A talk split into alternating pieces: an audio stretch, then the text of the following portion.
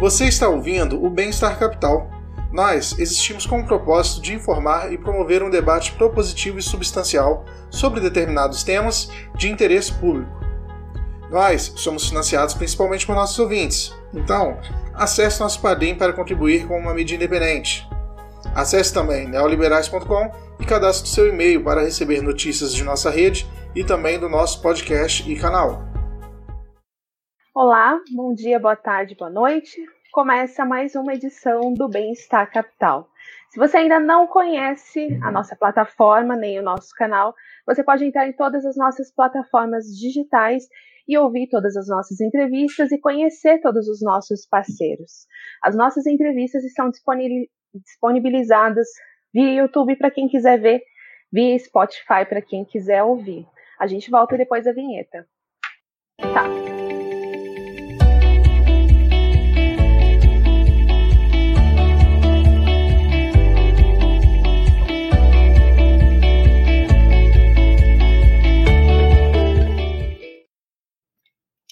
Na sabatina de hoje, o Bem-Estar Capital recebe o jornalista Ricardo Carvalho. Ricardo Carvalho, que já foi editor-chefe do Globo Repórter, diretor de jornalismo da TV Cultura e repórter de direitos humanos do jornal Folha de São Paulo. Hoje se dedica à comunicação ambiental e é diretor da ABI, Associação de Imprensa Brasileira, em São Paulo.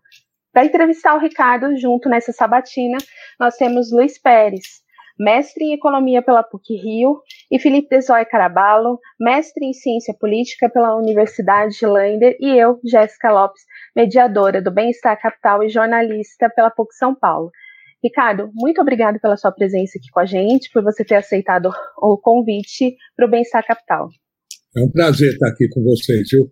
Para a gente falar um pouco dessas coisas tão importantes. Muito obrigado pelo convite. Imagina. Bom, a gente vai começar a nossa sabatina com três rodadas meio que temáticas. A primeira rodada a gente vai falar um pouco de liberdade de expressão e quem vai falar um pouco dessa rodada é o Felipe. Felipe? Uh, tudo bem, senhor Ricardo, então. Eu vou o senhor não, senhor Ricardo mesmo. Todo mundo fala a mesma coisa. Mas então, uh, Ricardo, Você, você, é autor da biografia do Dom Paulo Evaristo Arns, como você já tinha dito para a gente antes, e o, que, o Dom Evaristo Arns, para quem não sabe, foi o arcebispo de São Paulo e também um grande opositor da ditadura militar brasileira. Nos tempos da ditadura, o limite da liberdade de expressão era algo visível e palpável, diferente do que a gente vê hoje.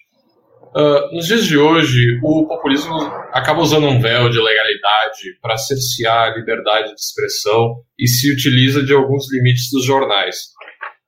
Tendo em vista isso, como é que o senhor vê as diferenças e problemas de censura e autocensura nessas duas épocas é, em diferença?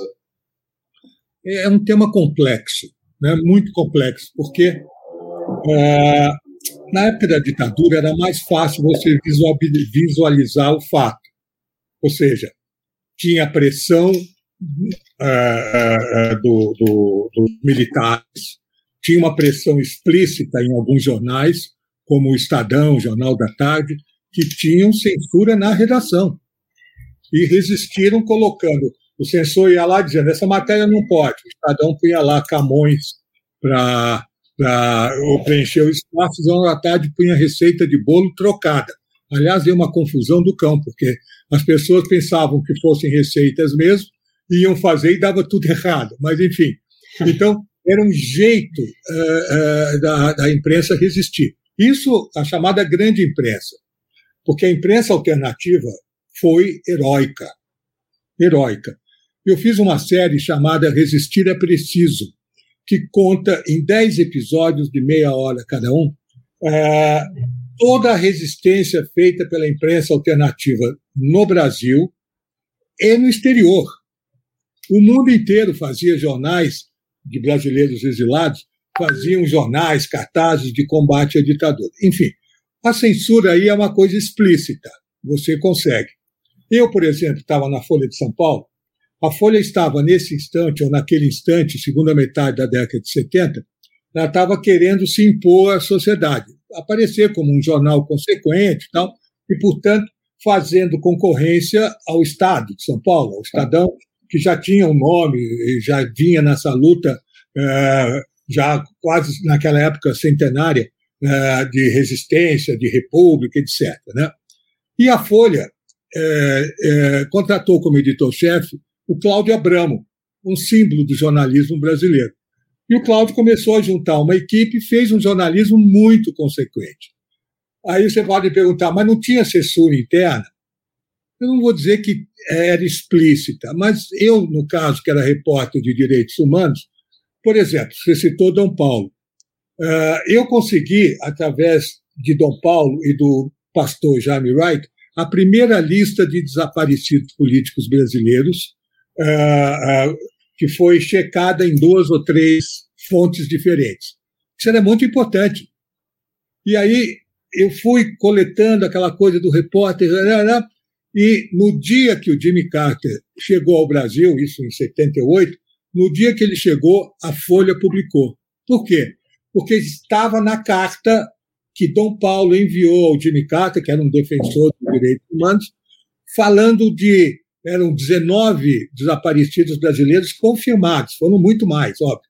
E ali tinham dois cidadãos americanos, o Paul Wright, que era irmão do, do Jaime Wright, e tinha o Stuart Angel, que era, tinha cidadania dupla, que, é, é que era filho da Suzu Angel, uma, uma guerreira atrás do próprio filho. Aí a Folha publicou. Então tinha uma circunstância favorável. Quando eu vinha com as minhas matérias, eu ficava esperando o editor-chefe conversar com a, direção, com, a, com a direção do jornal para saber se podia ou não publicar. Era, de alguma maneira, uma, eu não vou dizer uma resistência, era uma resistência importante na redação, que a gente levava o material. E a Folha, diga-se passagem, nunca deixou de publicar tudo. É uh, interessante. Inclusive, o senhor já falou sobre esse mesmo assunto em, em, um outro canal do YouTube, agora não vou lembrar o nome, mas o que você vinha trazendo era mais uh, uh, puxando mais para autocensura, mais do que a censura da época de ditadura, porque a censura, como você disse, era uma coisa fácil da gente ver. Agora, a autocensura que a gente acaba vendo hoje, que acaba sendo um pouquinho mais sutil, é uma coisa que a gente acaba não enxergando, né? E aí você falou no, nesse canal um pouquinho da autocensura do jornal na época da ditadura. Apesar que essa autocensura acabava sendo um pouquinho mais imposta, né? E aí eu, eu só queria de novo te cutucar para falar um pouco mais sobre a autocensura hoje. Eu não, eu não, você eu, consegue imaginar... O que você chama de autocensura hoje? Só para eu entender. Normalmente a autocensura é quando, por exemplo, a gente, a gente pode imaginar alguns jornais uh, que acabam evitando falar mal de, de, por exemplo, Bolsonaro, ou Trump, antigamente Trump, ou algum outro populista que fosse exatamente para acabar per, não perdendo, não por perder verba, mas por acabar sendo cerceado de algumas outras formas. O exemplo do Trump, por exemplo, é que ele não permitia o, o acesso de certos jornalistas de certos jornais. E aí eles acabam praticando uma certa autocensura exatamente para aliviar a barra deles e para eles poderem fazer os, o próprio trabalho deles e, e não e, e acabar não dando lugar para outros jornal, jornal, jornaizinhos que eles têm lá, jornais alternativos. É, Felipe, eu não, eu não concordo muito com o termo autocensura. Né? Ele, é muito, ele é muito forte no momento político que viveu os Estados Unidos, com o, o Trump, e nós aqui no Brasil estamos vivendo com o Bolsonaro. Né? Tem uma coisa que o jornalismo, que hoje, nós, antigamente tinha um jornalismo impresso, tinha um pouco de televisão e tinha rádio, que era combativo. Hoje você tem um jornalismo que é a internet. Né? Nós estamos aqui fazendo jornalismo. E assim, e assim caminha a humanidade hoje, de uma maneira muito ampla. Então, pegando o exemplo do Trump, é, eu chamo sempre de Trump, mas pegando o exemplo do Trump, uhum. é, é, fica fácil ver também a pressão que ele exercia. Né? O jornal, por exemplo, os mais conhecidos, ou com mais nome, o Washington Post, o New York Times, não creio que eles tenham feito autocensura. Pelo contrário. Eles iam, eles, eles, é uma tradição do jornalismo norte-americano, né? Eles ficavam cutucando, cutucando, se não no jornal impresso, nas redes, na internet. O New York Times teve 8 milhões de assinaturas, se eu não me engano, no seu jornal uh, digital. 8 milhões. É, é, a, é, a, libertação do jornalismo da pressão econômica, você não precisa do anunciante. Né? Mas, enfim, hoje já baixou, já baixou para 2 milhões de assinantes. Então, o próprio Trump ele, ele, ele levava os jornais ao confronto, que para os jornais também era bom, pelo menos para quem não gostava do Trump. Aqui no Brasil, eu, eu, eu já ouvi falar nisso, não consigo enxergar a autocensura. Um dia me perguntaram recentemente: ah, mas não tem a censura é, dos patrocinadores? Pode ter, pode ter. Por exemplo, o governo federal não anuncia na Folha de São Paulo não anuncia. Ela quer sufocar pelo econômico, pelo lado econômico. É um direito que eles têm lá, né? embora a verba seja pública. Mas ele, ele não anuncia na Folha de São Paulo. Não anuncia na, na TV Globo. Imagine. A TV Globo, que sempre, de alguma maneira, eu trabalhei muitos anos lá, é, que sempre defendeu o status quo, está hoje em conflito violento com o Bolsonaro. Né? Porque o Bolsonaro quer tirar a Globo da tomada né? que é o ano que vem, ou é esse ano, ano que vem, vai ser, porque a televisão brasileira ela é tecnicamente pública, ela depende é, da autorização do presidente da República para funcionar. Essa autorização é cada 30 anos, 40 anos, eu não sei os detalhes. Então, é, a Globo ataca como nunca havia atacar antes um governante, ataca o Bolsonaro. Não recebe verbas por isso. Eu não sei onde está a autocensura aí. Né? Na Folha, eu também não sei onde está a autocensura. São, são os dois veículos que eu mais acompanho. Eu sou viciado em jornalismo, né? eu trabalho assistindo ou a CNN, ou a Globo News, ou próprios telejornais. Eu sou viciado nisso. Então, eu assisto, eu, eu trabalho fazendo minhas coisas assistindo esse noticiário. E eu não consigo enxergar, Felipe, autocensura. Será que eu estou cego? Eu acho que não, porque, sinceramente, é, é uma posição difícil de imaginar, porque como é que você vai enxergar algo que não está acontecendo, né? Porque, uh, no máximo, se você trabalhasse ali, você veria assim, não, não vai sair essa matéria, e beleza, ali você viu, ali morreu. Mas é. quando você não ter, você tá fora, eu imagino que seja difícil. Mas para puxar um pouco essa parte de autocensura para uma outra coisa que, que não é muito diferente, mas que acaba ajudando também, seria a, o assédio aos jornalistas, porque em 2020 o Brasil acabou se deparando com vídeos de jornalistas sendo assediados e ou ameaçados enquanto exerciam as suas profissões. E com essa intolerância, as ideias opostas no âmbito político crescendo cada dia mais, a imprensa, a imprensa acaba sendo uma das principais instituições atacadas por ambos os lados da polarização. O, uh, Ricardo, você acha que esses ataques são um fenômeno novo no jornalismo brasileiro? os ataques físicos, como estão sendo acontecendo, estão acontecendo, não é que ele é, ele é novo na quantidade. Ficou, né? Ele existiu essa pressão, né? Mas nessa quantidade, a, a, a FENAGE, a Federação Nacional de Jornalistas, fez um relatório minucioso da pressão e das agressões ou das ameaças físicas, inclusive, que os jornalistas vêm recebendo no Brasil inteiro. Né? É, é uma coisa séria, uma coisa de, ah, numa cidade aqui no interior de São Paulo, colocaram fogo no jornal do rapaz, acho que Mococa, não lembro o nome da cidade. Colocaram fogo. Por quê? Porque não gostaram de uma coisa que ele escreveu. E o cara falou: eu vou continuar. Tem um pouco esse lado de resistência, né? É, como eu disse, a série que nós fizemos, que eu dirigi sobre a imprensa alternativa, chama Resistir é Preciso e a gente vive resistindo. A pressão é impressionante, impressionante. Gozado que quando eu, quando era repórter de direitos humanos na Folha, eu nunca recebi uma pressão que eu, uma, uma, uma, mas acho que foi um susto que eu levei, que eu vi um carro preto, naquela época eram os carros pretos parados na minha frente, na minha casa. E eu fiquei apavorado, né? E aí um dia me disseram, Ricardo, nunca te prenderam porque você nunca foi de partido político você era só jornalista. Eu, achei interessante isso, porque você usou agora essa expressão é, é, de, de, de, ambos os lados. Né?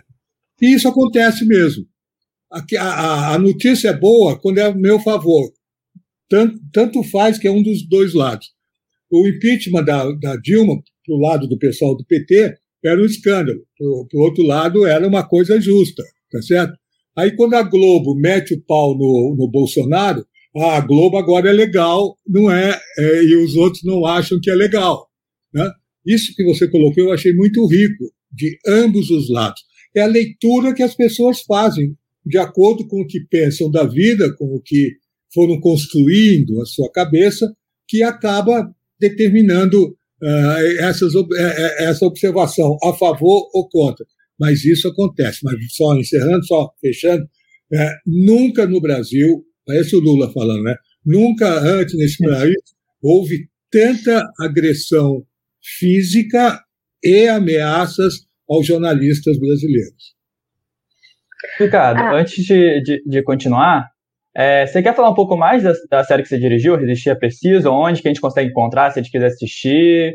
É, é só fala, faz o seu jabazinho aí. Não, ele está no YouTube, eu passo depois aí o endereço para vocês. Ele, as coisas que eu faço eu dou acesso total, completo, porque é, é importante as pessoas saberem. Né? É muito importante. E foi feito junto com o Instituto Vladimir Herzog. Né? A figura do Vladimir Herzog, que foi morto sob tortura em 76. É, é, 76, 75 eu me peguei. E, enfim, e foi o Instituto, uh, e como essa foi uma pesquisa que eu fiz com um outro jornalista brilhante chamado Zé Luiz Arroio, que andou o mundo inteiro com esses jornais alternativos debaixo de um pesquisador, debaixo do braço. Tem uma história ótima que quando ele vinha, ele era exilado. Quando ele vinha para o Brasil, os jornais que ele trazia, um monte, um monte, um monte. O navio, ele veio de avião, o navio foi parar na África, com toda a coleção de jornais, enfim, pequenas aventuras para resgatar esse material riquíssimo. Então está no YouTube, são vários, eu, eu passo para vocês depois os endereços para você disponibilizar. E tem também um que é a, a, a, chama Impressões do Brasil, que é a trajetória da imprensa brasileira desde 1808, né, quando foi fundada a imprensa, chamada Fundada a Imprensa, o jornal Correio Brasiliense, e vai até 1986, quando eu fiz esse documentário. Também é muito rico para pesquisa, para mostrar um trabalho bacana. Ricardo, antes de passar a bola para o Luiz, é, você falou dos jornais alternativos. E na época da ditadura a gente tinha o Pasquim, a gente tinha o Sol, né, que era um jornal bem alternativo, e tinha um papel muito importante de denúncia, tinha um papel muito importante de, até de resistência que você falou. Hoje em dia, a gente tem muitos veículos que, dentro das academias, a gente chama de contra-hegemônico, né? E aí a minha pergunta é o seguinte: na sua avaliação, quais são os papéis desses veículos alternativos? E qual que é o maior desafio desses veículos para eles não caírem nas mesmas, nas mesmas armadilhas dos veículos que são a mídia já é, consolidada hoje? E eu falo as armadilhas no sentido de os vícios, para não tratar as coisas com os mesmos vícios, com as mesmas, como você citou o Cláudio Abramo, com os mesmos padrões de manipulação, né, em referência ao livro que ele escreveu. Como é que você avalia tudo isso? Não, você diz o Cláudio Abramo, é, padrões de manipulação, acho que eu não, acho que não. O Cláudio Abramo, pelo, pelo contrário, ele ele teve que sair da Folha porque ele era um jornalista que queria dar tudo, contar todos os fatos. Mas só para voltar à, à, imprensa alternativa, Jéssica, para você imaginar, você vai assistir a série, são mais de 100 jornais alternativos e clandestinos. Porque o alternativo ia para, ia para, ia para a banca, movimento, opinião, Pasquim, uns 10. Agora, o que circulava de informação clandestina era uma coisa absurda cada partido, cada, cada sistema, três pessoas faziam seu jornalzinho e era o jeito de espalhar a notícia contra a ditadura. Né? Agora, eu gostei desse nome, é, contra-hegemônico. Me explica um pouquinho o que quer dizer isso. Eu gostei disso, Jéssica. No, no caso, quando a gente, nas academias, na universidade, a gente ouve que contra-hegemônico é o jornal que não é a mídia mainstream, que não é a Globo, que não é a CNN, não é a mídia que está consolidada, são as mídias que são mais alternativas. E o grande desafio dessas mídias é fazer uma oposição que seja uma oposição racional, que seja uma oposição que faça as pessoas pensarem mas na sua, no seu ver, como jornalista que já passou por tudo isso, você acha que o objetivo está sendo cumprido hoje por essas mídias? É, eu acho que nós estamos falando de mídias sociais ou de coisas na internet, de uma maneira geral, né? Porque eu não conheço jornal impresso que seja contra-hegemônico, ou seja, como nós chamávamos de alternativos. Né? Uh, hoje é muito difícil, até porque o país está polarizado. Né? Eu contra ele, nós contra eles tal e não consegue sair dessa polarização, que é uma coisa louca. Para mim é alucinante isso, porque eu não sou polarizado, então isso me incomoda muito ver o país tão polarizado. Então, o que eu vejo, e eu vou checando aos poucos, é pessoas que ah, criticam, vamos pegar o Bolsonaro como, como uh, o centro dessa história. Então, o que, que a gente tem? A gente tem o chamado jornalismo na mídia, na mídia uh, eletrônica, que é contra o Bolsonaro. E tem a mídia que é a favor do Bolsonaro. São os blogs, são os blogueiros, são os youtubers tal. Então, é, aí você vai me dizer, mas é muito difícil ter uma, uma, um jornalismo imparcial. Lógico que é, não existe jornalismo imparcial. Existe a, a captura, porque eu sou repórter, basicamente. A minha noção de jornalismo passa pela reportagem. Então, tem a captação da realidade e você passar aquilo para o seu público de uma maneira não é imparcial, de uma maneira distante, que é o velho e bom lead, quem, quando, que, onde, por quê. E depois você vai detalhando. Então, veja, na Folha de São Paulo, volto ao meu exemplo de repórter, quando eu fui quatro anos repórter nessa área de direitos humanos, nunca teve uma reclamação porque era o nosso jeito de fazer, não é só meu, não, de todos os jornalistas daquela época. Checava cada informação, ia atrás e principalmente não mentia. Só faltava jornalismo, jornalismo mentir, né? Teve um, um, um, companheiro lá na redação que disse: Eu minto sim, eu minto em favor dos, dos operários. Ele foi demitido na hora. É lógico. Uh, o pressuposto é de você contar o que você está vendo e de uma maneira não imparcial, mas com uma distância que você consiga analisar o fato. Não sei se respondi a sua pergunta, Jéssica. Não, tá, tá respondido.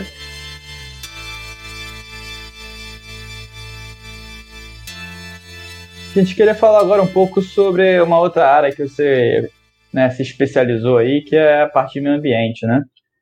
É, um site americano especializado em questões ambientais, chamado Ongabay, não sei se você conhece, é, publicou no ano passado uma matéria onde era ressaltado que os 11 primeiros meses de gestão do ministro Salles ocorreram ao menos duas grandes crises ambientais. É, a primeira foi a, a, aquelas queimadas gigantes na Amazônia que aconteceram, né? E que é muito associada a uma permissividade por parte do governo. É, não sei se necessariamente justa, mas associada a isso. Uh, e um enorme vazamento de petróleo bruto que aconteceu no, no litoral do Nordeste. E segundo a, o New York Times, né, ou seja, uma coisa realmente internacional, é, afetou 132 praias em 2020. A, a Isto é ressaltou que um ano após o ocorrido, ainda o governo federal ainda não tinha nenhuma explicação concreta para o ocorrido, né? Como que aconteceu, por que aconteceu, detalhes, né?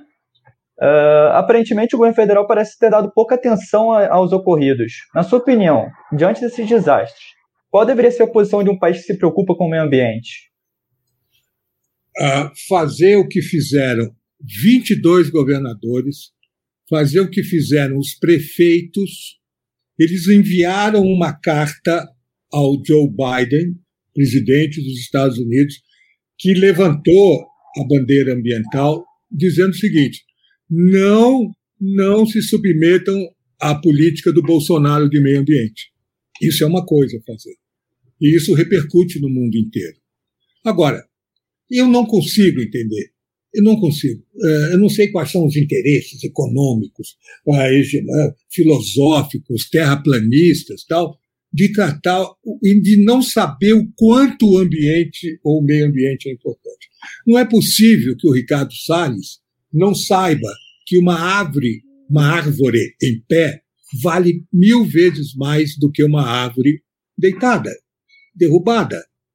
Ela, ela, ela, a em pé ela promove as chamadas é, benefícios climáticos, desde permitir a chuva, enfim, ela equilibra o sistema.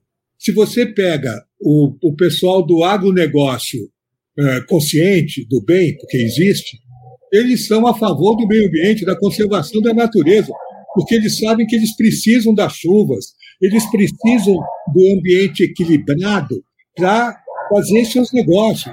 E o Brasil é hoje um dos maiores produtores de grãos do mundo. E, os, e o pessoal do agronegócio, não todos, infelizmente, são os que mais respeitam o meio ambiente, porque eles sabem que vai beneficiá-los. Então, o que o governo Bolsonaro, e particularmente o Ricardo Salles, uh, estão fazendo com a questão ambiental no Brasil é uma vergonha, diria o Boris Casal antigamente. É uma vergonha. Porque é uma vergonha mesmo. É uma coisa inacreditável. Agora, com a mudança, porque o, o, o Trump apoiando isso tudo, né? Ah, tem que, tem que é, derrubar a floresta inteira. Para quê? Para construir móveis com a madeira? Enquanto que essa madeira, se não for oficializada, ela não entra na Europa, a não ser por contrabando. Há um acordo uh, bilateral, multilateral, de que madeira do Brasil só entra na Europa com certificado uh, de sustentável, de sustentabilidade, assim, ter sido tratado. Em nome do quê? Em nome de colocar o gado na Amazônia, derruba o mato põe o gado e o aquecimento global que vai para o inferno. Então, é, é, é inacreditável o que está sendo feito, mas eu acho que agora, com a mudança nos Estados Unidos, não tem como não dizer isso, tudo pode mudar muito aqui no Brasil nessa relação com o meio ambiente, Luiz. Bom, é, eu, assim, uma das. É complicado agora dividir porque dá muitas coisas para falar a partir do que você respondeu, né? Mas uma das coisas que, eu, que eu queria falar é assim: primeiro, é, que postura interna poderia ser feita de forma melhor, né, no, por exemplo, no, na situação do, do Nordeste, do vazamento de óleo e tal, assim, ou, ou de repente do, da questão da, das barragens que romperam, é, como, como deveria ser a postura nesse aspecto, primeiro. E segundo, é, nessa parte que você falou que o que deveria ser feito é, é, é o que foi feito pelos governadores e prefeitos e é, influencers, como lá, Felipe Neto também compartilhou isso, né, a Anitta. É, você não acha que isso pode ser, assim, do ponto de vista do Estado, prejudicial, mais prejudicial para o país? Porque, assim, é, não imagino que esse tipo de, de mensagem vai mudar o que o Bolsonaro faz aqui dentro, nem o, o que o ministro Salles faz aqui dentro. Mas, em contrapartida, pode fazer com que nós é, deixamos de ganhar, de repente, alguma contrapartida financeira, Estados Unidos, ou alguma coisa do tipo. Luiz, é muito, muito legal essa questão. É o seguinte: quanto mais pressão houver aqui internamente, mais o mundo vai pressionar. Eu tenho uma opinião pessoal: se não fosse a pandemia e as pessoas fossem para a rua para protestar contra o Bolsonaro ou por conta pedir o impeachment, ou mesmo a questão ambiental, a pressão teria sido outra. Quando eu falei dos prefeitos e governadores, é que é uma coisa de uma semana para cá. Né? Isso aconteceu de uma semana para cá. Mas você pode ficar certo que quanto mais pressão tiver para a defesa do meio ambiente, melhor será visto no exterior. Isso, em hipótese alguma, vai prejudicar o país, porque hoje as informações cruzam oceanos e cruzam os céus de maneira instantânea. Então, é importante pressionar, é, porque, veja, o, o, Biden, durante a campanha, disse que ia 50 bilhões, sei lá, não sei quantos bilhões, é, ele tem dedicado para a Amazônia. Ah, que venha esse dinheiro, vamos ver como é que vai ser aplicado, mas que venha. Agora, não virá se o Ricardo Salles continuar fazendo essas coisas. A pressão é contra o Ricardo Salles. A pressão Sim. é contra o governo uh, Bolsonaro. Nesse sentido ainda, uh, e tem a, a, outra pergunta, né, que, assim, é uma impressão minha que aparentemente pode ser que a estratégia do, do Salles fosse vamos deixar tudo correr solto, e aí todo mundo vai gerar uma comoção, e depois a gente pede dinheiro para eles, né, para a comunidade internacional, e aí a gente volta a controlar. Não pode ser que sim, pode ser que não, é só uma conjuntura, mas essa conjuntura é baseada né, que na, na, na ação recente do ministro Salles, que ele está buscando apoio financeiro dos países estrangeiros né, para ajudar no combate do desmatamento. Segundo ele, com um bilhão de dólares dos Estados Unidos, haveria um comprometimento do Brasil em reduzir o desmatamento da Amazônia em algo entre 30% e 40% em 12 meses. Segundo ele, sem o dinheiro, ele também tentaria, mas ele não poderia se comprometer com porcentagens. Como é que você avalia essa posição do ministro? É uma coisa, é, são números, números absurdos que o Ricardo Salles apresenta. Por exemplo, agora um, um, ah, um, um delegado da Polícia Federal é, apreendeu toneladas de madeira, de metros cúbicos de madeira lá, e o Ricardo Salles achou que ele fez muito mal, o delegado. Ué, então o Ricardo Salles deve ter duas mil caras, porque como é que ele pode ser, dizer que um milhão de dólares, ou que, se ele mesmo estimula o desmatamento, estimula a presença é, do pessoal de garimpo, que envenena todos os rios, o garimpo, quando vai para o rio, ele acaba com o rio. Né? É, então, é, é, não dá mais para acreditar em nada que o Ricardo Salles fale, diga ou defenda. É uma questão muito séria essa, porque ele é ministro do Meio Ambiente. E eu pensei que ele fosse ser trocado nessa leva lá daquele ministro das Relações Exteriores, que é um, um cara que o cérebro dele é uma coisa absurda. E eu pensei o, por conta das pressões internacionais, que o Ricardo Salles fosse ser trocado. Mas o Ricardo é mais matreiro. Ele, ele, aqui em São Paulo, ele foi secretário do Meio Ambiente, está sendo processado por uma licença ambiental indevida, tal, né? Ele, você vê que ele, de vez em quando ele se recolhe. É, em vez de deixar o gado passar naquela intervenção absurda que ele fez na reunião ministerial, né? O, uh, ele se recolhe, ele não fala nada, ele fica na moita na moita, meio ambiente, enfim. E, e ele vai e ele volta. Ele é mais matreiro, mas não dá para confiar no ministro do meio ambiente que faz isso.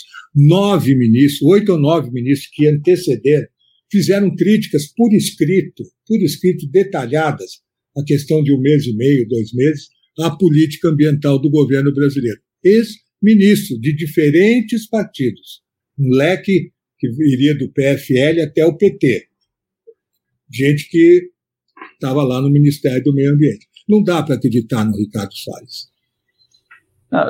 Eu estou completamente de acordo, sim. É só realmente é, essa questão do, da negociação desse dinheiro para vir.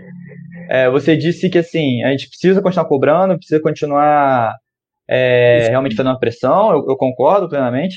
Mas sendo um, um, uma, uma política feita contra uma negociação dos Estados Unidos com, com o Brasil, isso não inviabilizaria esse dinheiro a chegar aqui? Não, acho que não. não. Não, acho que não. Acho que não, porque o dinheiro ele não precisa vir para o governo. Diretamente o governo faz o que quer. Não.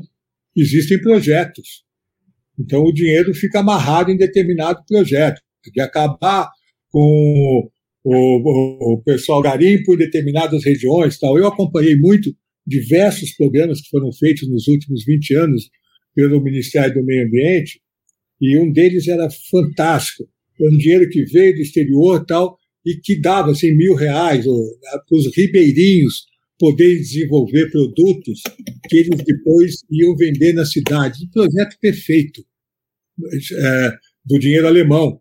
Os alemães, os, os, noruegueses são os que mais investem, os suecos um pouco são os que mais investem ou investiam.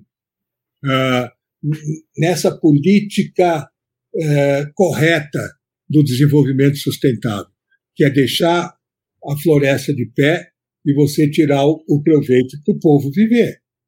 Então, em hipótese alguma, é, é, uh, essa negociação será atrapalhada por isso. Pelo contrário, pelo contrário. Eu acho que haverá sim uma pressão para sair. O ano que vem tem Rio mais 30, tem Estocolmo mais 50, que são, são momentos importantes do meio ambiente mundial, e eu acho que vai ter pressão por Ricardo Salles. Mas vocês notaram aquilo que eu disse, né? Quando começou, sai esse ministro, sai esse, sai esse, o Ricardo Salles ficou atrás da moita. Eu não estou nessa, mas eu acho que não escapa, não. Tomara que não escape. Jéssica, você pode continuar. Embora, desculpe, é, embora essa política que ele, que ele exerce, o Ricardo Salles, é, é muito mais realista do que o rei Bolsonaro. O Bolsonaro, infelizmente, não entende nada disso. Né? Ele acha que tem é, o boi, a, a, não põe é, a, a economia, mas não pode juntar pessoas na pandemia, cuidar. Essas coisas todas mostram a enorme ignorância do presidente Bolsonaro a respeito das coisas que acontecem no país. E assim se dá no meio ambiente. Quando ele encontra um, um ministro do meio ambiente convincente, sempre bonitinho, um olhar fixo na câmera, que fala, que tenta convencer, papapá, ele também fica inebriado e, a, e o gado passa, né? Que é uma expressão absurda. Faz sentido passar boiada, né? É, passar boiada.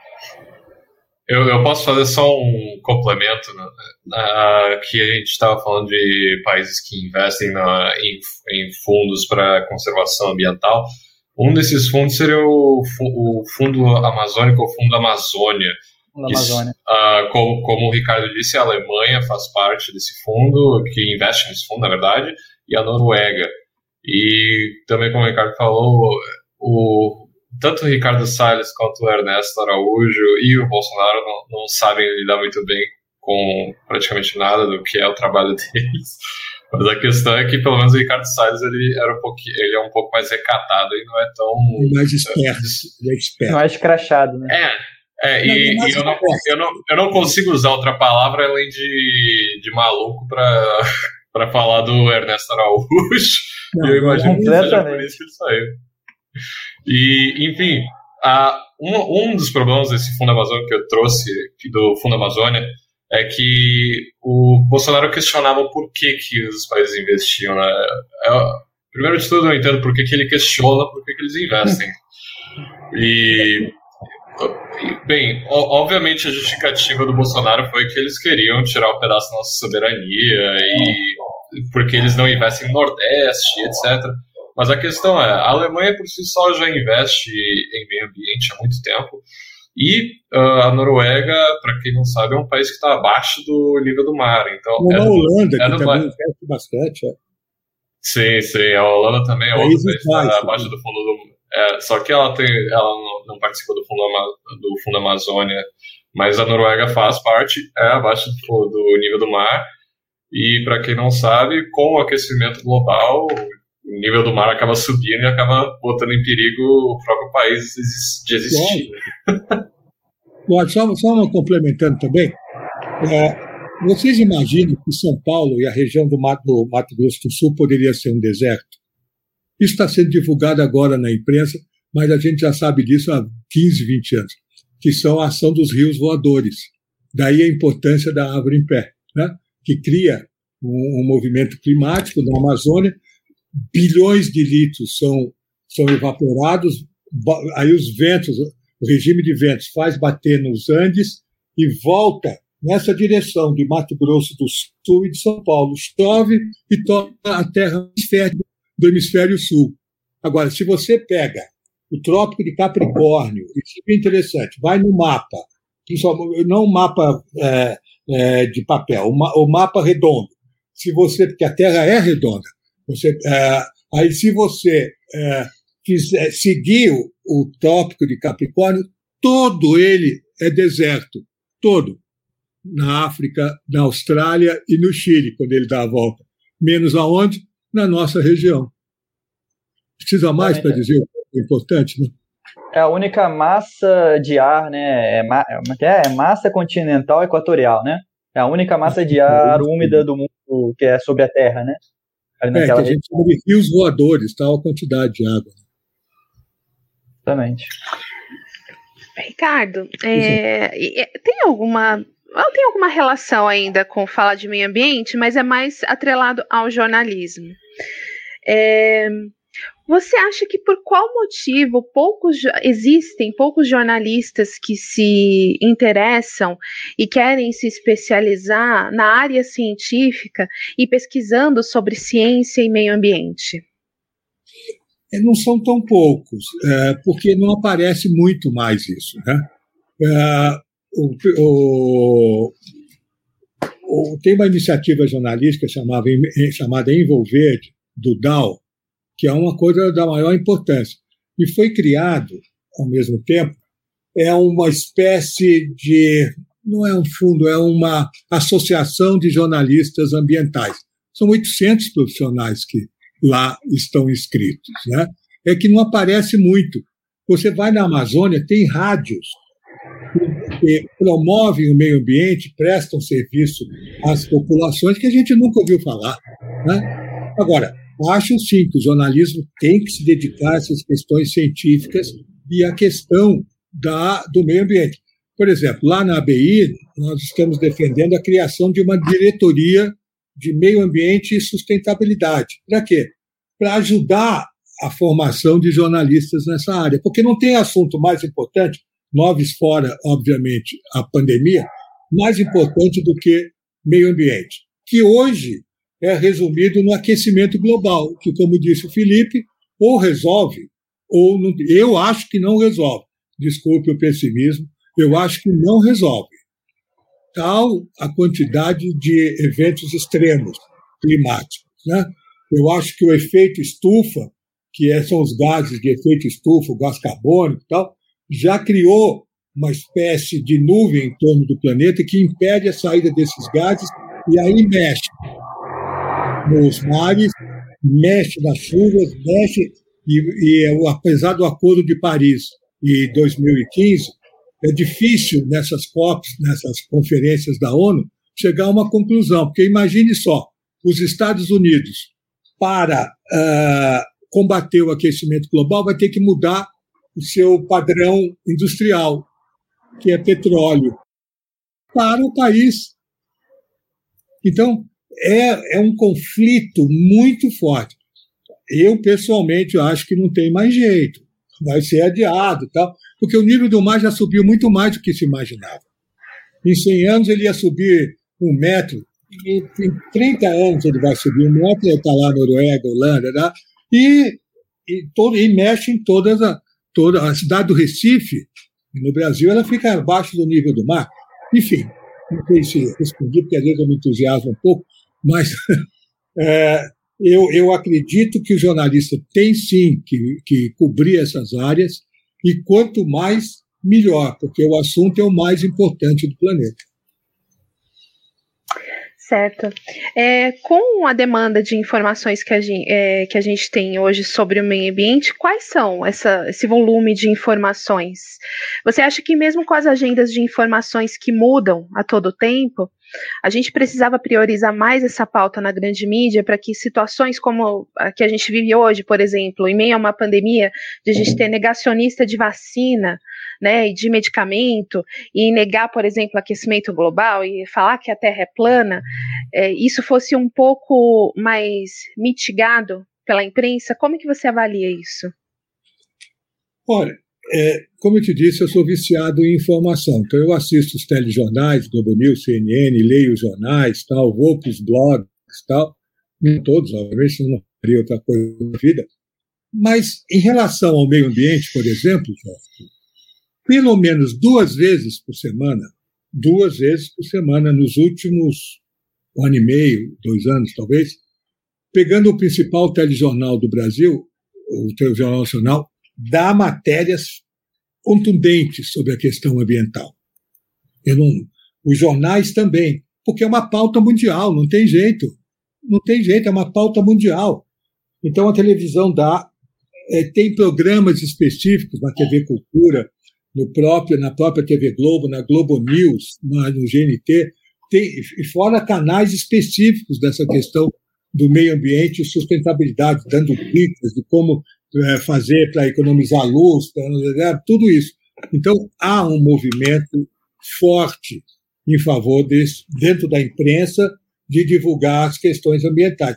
É que hoje fica tudo muito dividido, né, Jéssica? Fica tudo muito pulverizado.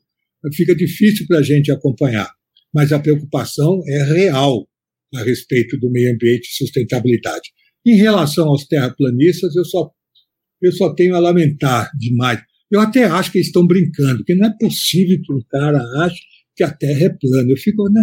Ele está tirando um barato da cara da gente. Não é possível que uma pessoa ache isso. Mas eles acham, né? É, é, estimulados por aquele cara lá, o, não vou, nem, nem é bom dizer o nome desse cara nos Estados uhum. Unidos, que é o Guru. Eu conheço esse cara ó, há muitos e muitos anos. Ele era astrólogo. Ele era astrólogo. Ele tinha mapa astral. Não estou brincando, ele trabalhava no Jornal da Tarde. Ele era astrólogo. Ah. Hã? O Olavo Carvalho. Sim. eu só, é, é, que eu não sabia que ele era do Jornal da Tarde. Ele foi do Jornal da Tarde. Nova. Ele foi do Jornal da Tarde, deixava o sanduíche de mortandela na gaveta de um dia para o outro. E ele, Irônico, hein? E ele fazia mapas, ele era fazer astrologia e fazia mapa astral para as pessoas, gente. Não tenho nada contra isso. Mas esse cara virar guru do Bolsonaro, a gente merece, né? Mas, enfim.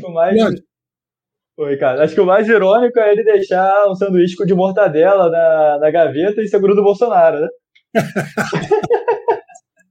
Isso aí tem, tem alguma. Na medida que ele tomou essa. Ele veio para frente da, da, da ribalta e tal, muita coisa se fala sobre ele. Mas eu lembro dele na Boemia de São Paulo há 30, 40 anos atrás. Infelizmente é isso. Né? O sanduíche de mortadela é realmente a semiótica, semiótica da nossa situação, né? É. Incrível. É, Ricardo, então, é, aí falando um pouco mais do modus operandi do jornalismo, hoje a gente tem uma fã muito grande pelos, pelos furos de notícia, né? E aí, com esses furos, muitos jornais acabam errando as informações, fazendo manchetes confusas, com títulos que acabam induzindo o leitor a pensar uma coisa e quando se abre a notícia outra. E aí, na sua experiência jornalística, qual que é a mão para o equilíbrio entre a assertividade e a rapidez da notícia e o cuidado para não se passar despercebido por alguma informação que é importante? É difícil, Jéssica, porque o, o jornalismo é diário a pressão que o repórter ou que o jornalista, mas o repórter, hoje não é nem tanto, né?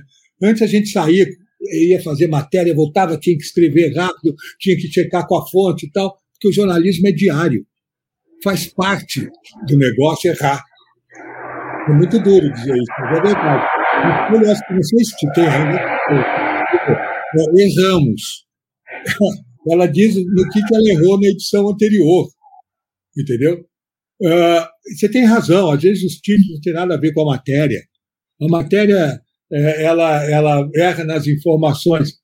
É o, é o jogo. É o, eu não acho que isso seja uma coisa tão grande que comprometa a credibilidade do jornalismo. Mas, o Felipe, já está escuro aí, hein? Que horas são aí? Olha lá, janela. Aqui já são 10 da noite, as crianças já estão ah, dormindo. Tá e eu... Tá à frente. É isso, desculpe. Mas, enfim, é eu estou acompanhando ali pela, pela sua janela. então, Jéssica, uh, uh, uh, é o preço que o jornalismo diário paga. Não acho que seja muito caro.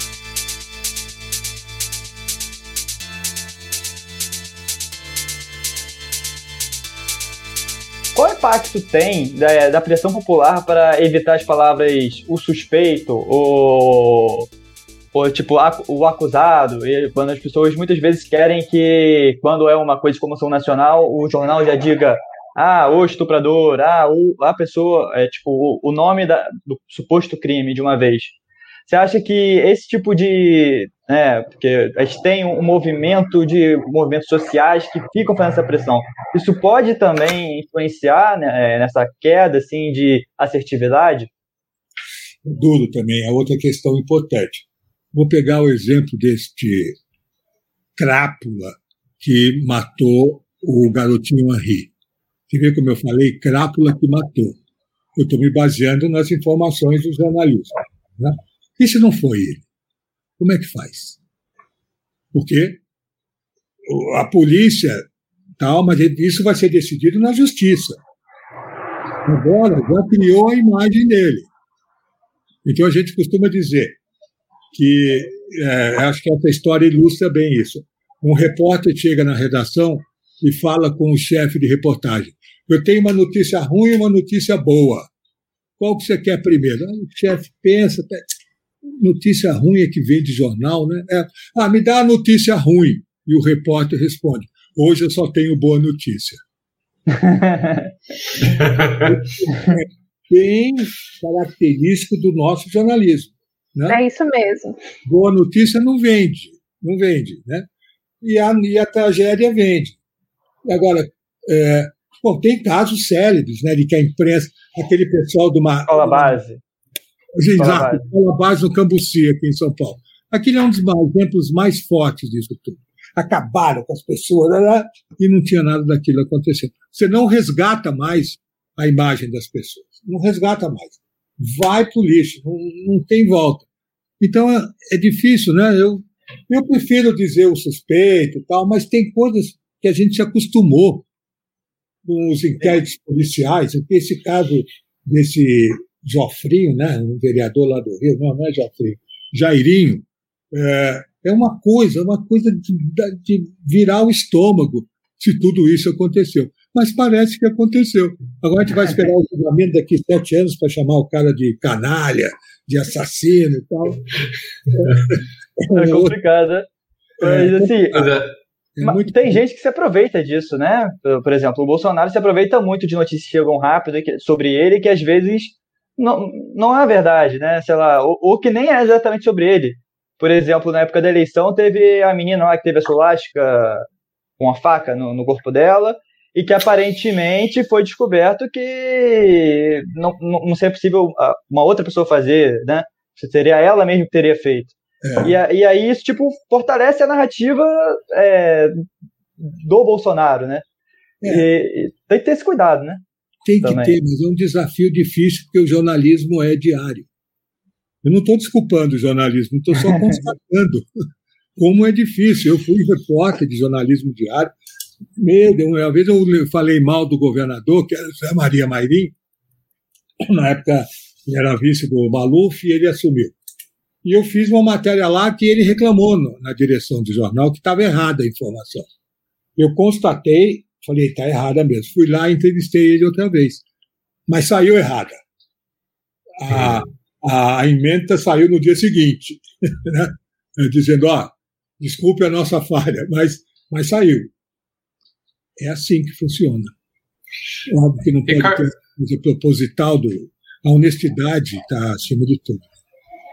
Ricardo, uh, eu, eu fiquei com uma pulga atrás da orelha agora que a gente está falando disso, que só notícia ruim, tragédia vende. E aí eu acabo lembrando muito de qualquer discussão, discussão porca que você vê na internet, assim, que é quando. Uh, cê, bem, eu vou dizer que Normalmente o bolsonarista reclama, ah, mas ninguém fala as coisas boas do, do governo Bolsonaro. E aí e, e fica aquela pulga atrás da orelha, mas deveria mesmo trazer notícia boa, porque tecnicamente o jornal é, é, um, é um ente privado e ele tem que, tem que vender o jornal. Tragédia vende, como você falou. É. Você, o senhor acha, desculpa, você, você acha mesmo que os jornais acabam errando a mão em não falar das coisas boas do governo do Bolsonaro. Eu vou dar minha opinião já, eu digo que não.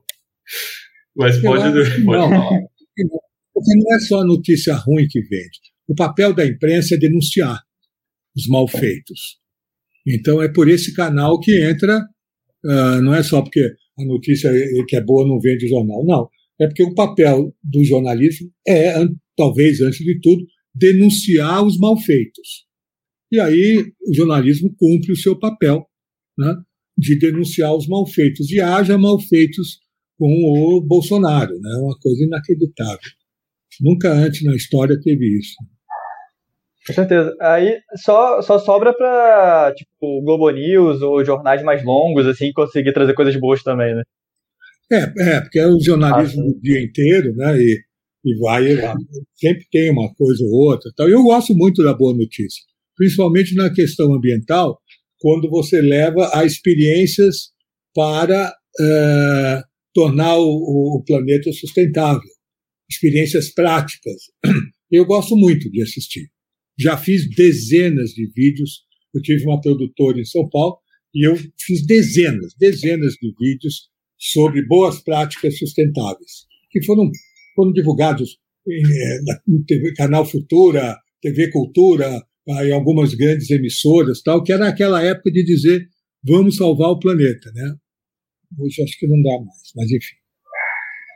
E ainda nesse, nesse, nesse ensejo sobre a mão do jornalista, como você avalia hoje as produções que são feitas sobre meio ambiente e a postura do jornalista para falar sobre questões que são muito sensíveis, como essas que a gente estava falando do Bolsonaro, do Ricardo Salles, de liberdade de expressão? Como que você avalia hoje o cenário jornalístico barra ambiental nesse sentido? Eu acho que o jornalismo exerce um papel muito importante na área de meio ambiente e sustentabilidade. Muito importante e não só de denúncias, que é, que é o que vende, como a gente disse, mas de boas práticas também. Né? De boas práticas. E são, eu diria que são centenas, quiçá milhares, de boas micropráticas por esse Brasil afora, desde separar o lixo na sua casa, que é uma boa prática, tá certo? até ações impressionantemente importantes de grandes indústrias para diminuir, uh, diminuir uh, uh, os gases, o gás carbônico, principalmente. Então, você vê, o carro elétrico ele começou a existir em 1962 e foi, obviamente, fuzilado pelo petróleo árabe. Né? E hoje não se fala outra coisa. Na própria Europa, de carros elétricos. A Fórmula 1, eu vi outro dia, achei, achei encantador isso a Fórmula 1 ou seu seu equivalente está fazendo uma corrida só com carros elétricos. Em Paris, você tem é, postos de abastecimento na rua, porque é, ele não dura muito tempo. Mas são esforços fundamentais, memoráveis, que o mundo faz para é, diminuir a emissão de gás carbônico. O carro elétrico é fundamental. Agora, daqui que mude isso, meu Deus do céu. Haja 20, 30 anos, né? E aí, é, como que a sua experiência como editor-chefe do Globo Repórter te ajudou na TV Meio Ambiente? Olha, são coisas um pouco separadas, porque a minha paixão, porque meio ambiente é a minha paixão. Uh, eu me lembro que era ministro do Meio Ambiente o Gustavo Krause, um pernambucano, um poeta, uma pessoa muito legal. E eu conhecia, era amigo dele e tal, e ele virou ministro do Meio Ambiente do governo Fernando Henrique. E aí ele veio para São Paulo, eu conhecia muito pouco de, de meio ambiente, mas essa causa faz parte, de, faz parte da nossa natureza, defender o meio ambiente. Né? Defender o meio ambiente, ser a favor de microempresa e de, e de criança abandonada. São três coisas que está dentro da gente para a gente defender e para a gente exercer a nossa cidadania. Mas aí o Gustavo Kraus veio para São Paulo, logo no começo da gestão dele, ele, ele chamou, Ricardo, eu participei hoje de um seminário aí que é o máximo. Ah, é? Você sabe o que é desenvolvimento sustentável? Falei, não, não sei. Você vai saber e vai enlouquecer. E realmente, quando eu descobri que desenvolvimento sustentável é você é, continuar com o desenvolvimento, vamos assim dizer, mas que não esgote a capacidade do planeta de fornecer matéria-prima. Porque tudo vem da natureza aqui, ó. Tudo, tudo, tudo vem da natureza, tudo. Não, não dá, não dá para escapar, né? Então, vira paixão essa defesa do meio ambiente. Então, o jornalista que está nisso envolvido, e porque também tem outra ótima característica, o meio ambiente é suprapartidário ou apartidário eu prefiro suprapartidário. Todos os partidos defendem o meio ambiente. Todos os partidos. Todos, é, Deveriam, né? O Bolsonaro está sem partido agora, mas, mas é, é, uma, é, um bom senso, é um bom senso dos partidos políticos, uns mais, outros menos. É, e a coisa recente. Há 10 anos atrás, nenhum partido queria saber de meio ambiente, não tinha a menor importância. Isso é coisa de, de ONG, né? Isso é coisa de bicho grilo e tal. E está aí o aquecimento global devastando o planeta. É, então, a gente. Oh, pode a falar. Vê... Não, é, é que ele está falando essa questão do, do meio ambiente como sendo uma, uma coisa importante na política, e realmente, assim, a gente consegue ver na Europa aí o avanço dos partidos verdes, que estão cada vez tendo mais relevância. E eu acho que, na verdade, vai ser uma coisa natural, né? A gente conversou recentemente com o ministro da Embaixada chinês, chinesa também, né? E ele fala, tipo, de acordos de desenvolvimento sustentável com o Brasil e tal. O Mourão conversou com ele.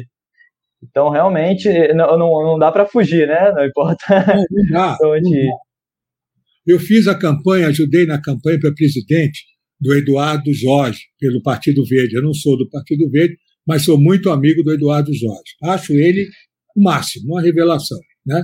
Ah, eu ajudei, a gente vai ter que conversar, a gente vai ter que ah, conversar depois. sobre isso depois. A gente vai ter que conversar muito sobre isso. Porque uma, todos nós gostamos muito do Eduardo Jorge. Todos nós gostamos aqui, muito do Eduardo. Aqui é uma espécie de fã-clube do Eduardo Jorge. E eu posso dizer por mim da Marina Silva também, viu? Também.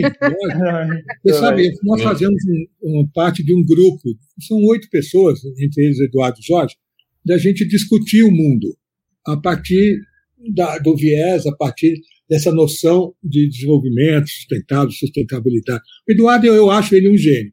Então, nós tínhamos um minuto na campanha em 2014. Né? E aí, como é que a gente fazia? A gente, não, a gente sentava aqui, foi na minha casa, porque não tinha dinheiro para estúdio. Fizemos na minha casa, uma casa era na época uma casa muito grande e tal, fizemos lá. E foi ótimo. Foi ótimo. O retorno que ele teve foi muito grande. E eu briguei muito com ele, briguei, né? discordei quando eu disse: você tem que ser candidato a prefeito de São Paulo, Eduardo. Você se elege, cara, porque as suas bandeiras têm a ver com, com, com as pessoas de até 40 anos, 30, 40 anos, daí para lá, um pouco os mais velhos. Tal. A, sua, a sua bandeira ela agrada as pessoas de bem, agrada as pessoas conscientes, mas ele não quis ser. Uma pena, né? eu, Eduardo Jorge com uma conversa aqui, viu? Depois ah, eu peço eu, eu, eu, Por favor, nossa, por favor. Nossa, velho. Nem, a gente nem muito, muito agradecido. Eu falo com ele, ó, pessoal, eu, eu ainda faço o meio campo. E ele. Oh, é, maravilha. Ele é maravilhoso, eu também acho. Mas, do bem. Mas, mas, voltando, mas voltando um pouco posso ao contar, posso, contar só, posso contar só ah, uma coisa que aconteceu durante a campanha? Perfeito. Ah, ah, eu, eu, eu, eu, era repórter, editor, eu falei, Eduardo, vamos gravar na rua, era, era campanha para presidente da República. Eduardo, vamos gravar na rua essa questão do ônibus. Vamos ver como é que é o ônibus. Vamos ver o, o, o vamos ver o motorista, enfim, vamos lá, vamos entrar no ônibus. Aí, tive parar de rir porque é tão engraçado. Aí entramos no ônibus. Entrou primeiro o cinegrafista, entrou ele e entrou eu. Três pessoas só estamos gravando, tal, papapá. Eu e eles já tínhamos mais de 60 anos, então a gente não precisava passar pela catraca. Mas o cinegrafista não. E eu estava sem um tostão no bolso. Aí eu falei, Eduardo, dá um dinheirinho aí para pagar a passagem do cinegrafista. Ele pôs a mão no bolso e tirou uma nota de dois reais, era tudo que ele tinha no bolso. Aí o motorista deixou o fotografista não pagar. Olha de Eduardo Jorge. Diga, Felipe, desculpa. Não, Muito foi bom. É a falta de hábito de pegar ônibus, né? Fazer o quê? Ele anda de bicicleta. O Eduardo só anda de bicicleta, para baixo e para cima. Olha! É, ele não tem, ele não tem carro. Ele só anda de bicicleta, tem 70 anos agora. Ele só anda de bicicleta. Ele separa o lixo dele na casa dele, que é irritante. Ele pega o, o sumo é, e daí põe ali para plantar não sei o quê. É um, um, uma pessoa muito não, especial. Não, eu, eu entendo como é que chega a ser irritante, porque aqui, aqui em Helsinki a gente separa sete tipos de lixo diferentes. A gente tem papel. Sete. Nossa. Quantos, habitantes, quantos habitantes tem Helsinki? Mais ou menos. Eu não sei, mas se, procur, se procurar o número de sauna, é um pouquinho menos. Porque.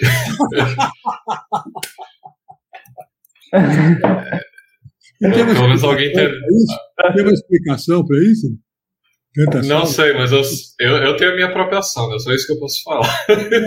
mora, mora, mora três aqui, desculpa, e praticamente uma sauna, então. Olha, tá, tá batendo aqui o número. Ótimo, ótimo. Vai gerar o corte aí, saunas de Helsing. Bom, a gente já está encaminhando pro, pro final da entrevista, só que antes aí eu vou ter que fazer uma coisa jornalística que é uma errata minha. Porque assim, eu falei para você do livro do Padrões de Manipulação, que não é do Cláudio, é do Perseu Abramo. Agora que eu dei uma checada Ah, sim. aqui. É, é. Então, tá vendo? A errata da jornalista também Deixa está eu- aqui para. Não, lógico, Deixa né? eu. No jornalismo diário. Aí, de repente, Exatamente. errou, não tem nenhum problema. Deixa eu adicionar mais uma errata também. Eu não sou mestre em economia, não. Eu sou mestre em matemática aplicada, só que é mais pro lado da economia. Ah, tá. Então, É ótimo. uma matemática complicada, hein? Meu Deus. Você Mas aí, ó. E aí, Felipe, lá em? Oi, desculpa. O que, que você faz aí? Você é jornalista? Não, não. Eu sou pai. Porra, mas que maravilha, que profissão maravilhosa. É, ti- tirando, tirando mestrado em ciência política, só pai mesmo. Nem pai direito eu sou, né? Porque na verdade eu sou. co- Como é o nome agora? Padrasto. Padrasto. É, padrasto. É. Ah, vai ser pai.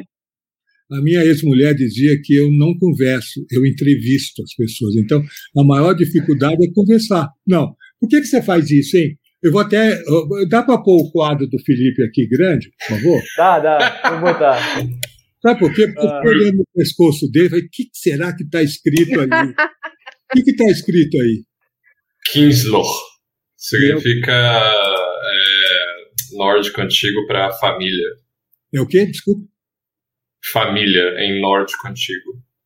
Norte contigo? O que, que é isso? Nórdico. No- não, nórdico. Ah, nórdico. Ah, mas o nórdico não é só o que se fala na, na, em Helsinki. É, como é isso? Só rapidinho. Desculpe aí. Ah, desviar. Ah, ah, relaxa, depois eu vou cortar isso tudo aí, porque ninguém Ah, quer saber de legal mim. aí. mas Mais uma parte legal aí do vídeo. Mas, ah, não, na Finlândia eles falam, falam, só falam finlandês e finlandês não tem nada, quase nada a ver com o nórdico antigo. O único país que tem alguma coisa que puxa do nórdico antigo é a Islândia. E é o pior idioma que existe no universo. Não, mentira, o finlandês é quase o pior. Não, eu acho que finlandês é o pior, na verdade. É, na verdade, eu acho que é assim. Demorou. Porque. Obviamente, hoje fala finlandês. E é, não imagino que seja. Eu já assisti filmes finlandeses, meio.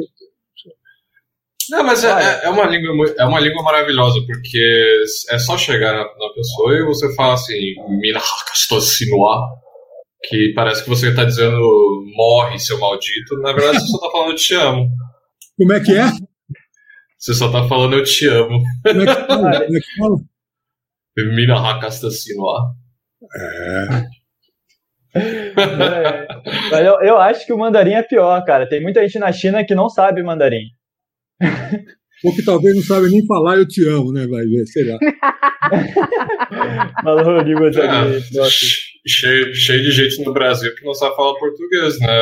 Bolsonaro tá exemplo. E eu Não te amo não também. Um monte de gente que também não sabe falar eu te amo em português. É verdade. Ah. Como diz o outro, tá ok? Tá ok? Tá ok, né? Tá ok. Mas aí, É, Ricardo. Fa- Fala aí, Felipe, pode falar. não, desculpa. Não, eu só ia falar tem- que eu também sou, sou observador, né? Ele tá observando todo o ambiente do Felipe. Eu tô observando ali o escudo do Palmeiras ali atrás. É, garoto! palmeirense. Você é palmeirense? Não. Não, eu sou, Sou flamenguista. palmeirense. Você é o quê? Eu, Eu sou sou palmeirense. flamenguista. Eu sou flamenguista, o Felipe é palmeirense. Ah, ainda bem. E você, Jéssica? É, eu sou sofredora, eu sou São Paulina, né? Meu time só me ilude. Ah, quando era mais nova, eu ganhava Completamente tudo. né? iludida. Não, sim, É. há uns 10 anos atrás, nossa, eu morro de saudade dessa época, porque agora, agora tá difícil. Eu fui iludida no último coisa- campeonato brasileiro. É. Mas essa coisa de observar o o em volta é um hábito de jornalista mesmo, né? De, É, está compondo o quadro dele e tal, né? Então, ó, tem um, ali, por exemplo, essa aqui É uma, uma charge que o Paulo Caruso fez para mim quando eu dirigi Olha. o Eu dirigi o Bom Dia São Paulo na década de 70 na Globo. Aí ele foi lá dar uma entrevista e aí desenhou, enfim. E aqui tem essa, essa frase aqui que eu acho máximo. O Antônio Maria teve as mãos pisoteadas por desafetos durante a ditadura. Ele escrevia no jornal Última Hora do Rio de Janeiro. Pisaram na mão dele, quebraram dele. Aí no dia seguinte ele saiu com essa frase: Que bobos, eles pensam que os jornalistas escrevem com as mãos. Não, mas, é, mas tá muito cheio de repertório, né? Conversando com o Eduardo Jorge, a, a charge do, do, do Caruso. Tá bem assim, né? Bem cheio de repertório você. Eu também tenho 72 anos. Se eu não tiver um repertório mais ou menos, né? Já tomou vacina, né? Hã? Já tomou vacina, né, Ricardo?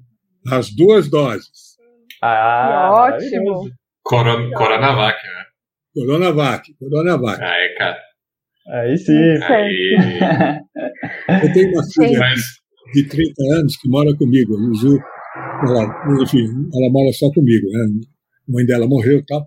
E eu fico dizendo, Juju, você está roubada, você vai ter que aguentar o seu pai até 95 anos, porque eu sou filho de paraibano e pernambucana. E essa cepa nordestina é indestrutível. Aliás, eu gosto muito do Nordeste, estou apaixonado. Uh, eu, eu acho que a gente, só para a gente fechar. Já como diz só, a só pra... esse repertório, dá mais umas oito horas de conversa, viu, Jéssica? Mas diga ah, aí, Felipe. Dá mesmo. Só pra, só, só, só pra gente fechar, eu acho que a gente só faz uma consideração final agora, só pra dar pra é. fechar. A gente pode continuar conversando, só pra terminar a gravação. Não, não, Meninos, vocês têm mais alguma pergunta para fazer pro Ricardo? Ficou alguma coisa? Ah, ficou mais que perfeito. Bom, gente, então é isso. A sabatina de hoje chega ao fim com essa conversa de fôlego com o Ricardo Carvalho. Eu tive aqui dividindo essa sabatina comigo, Felipe Tessói Carabalo, Luiz Pérez e eu. Muito obrigado por ter compartilhado e ter assistido a gente até essas horas. A gente volta mais. Um beijo, até lá. Você está ouvindo o Bem-Estar Capital nós existimos com o propósito de informar e promover um debate propositivo e substancial sobre determinados temas de interesse público. Nós somos financiados principalmente por nossos ouvintes, então acesse nosso Padrim para contribuir com uma mídia independente. Acesse também neoliberais.com e cadastre seu e-mail para receber notícias de nossa rede e também do nosso podcast e canal.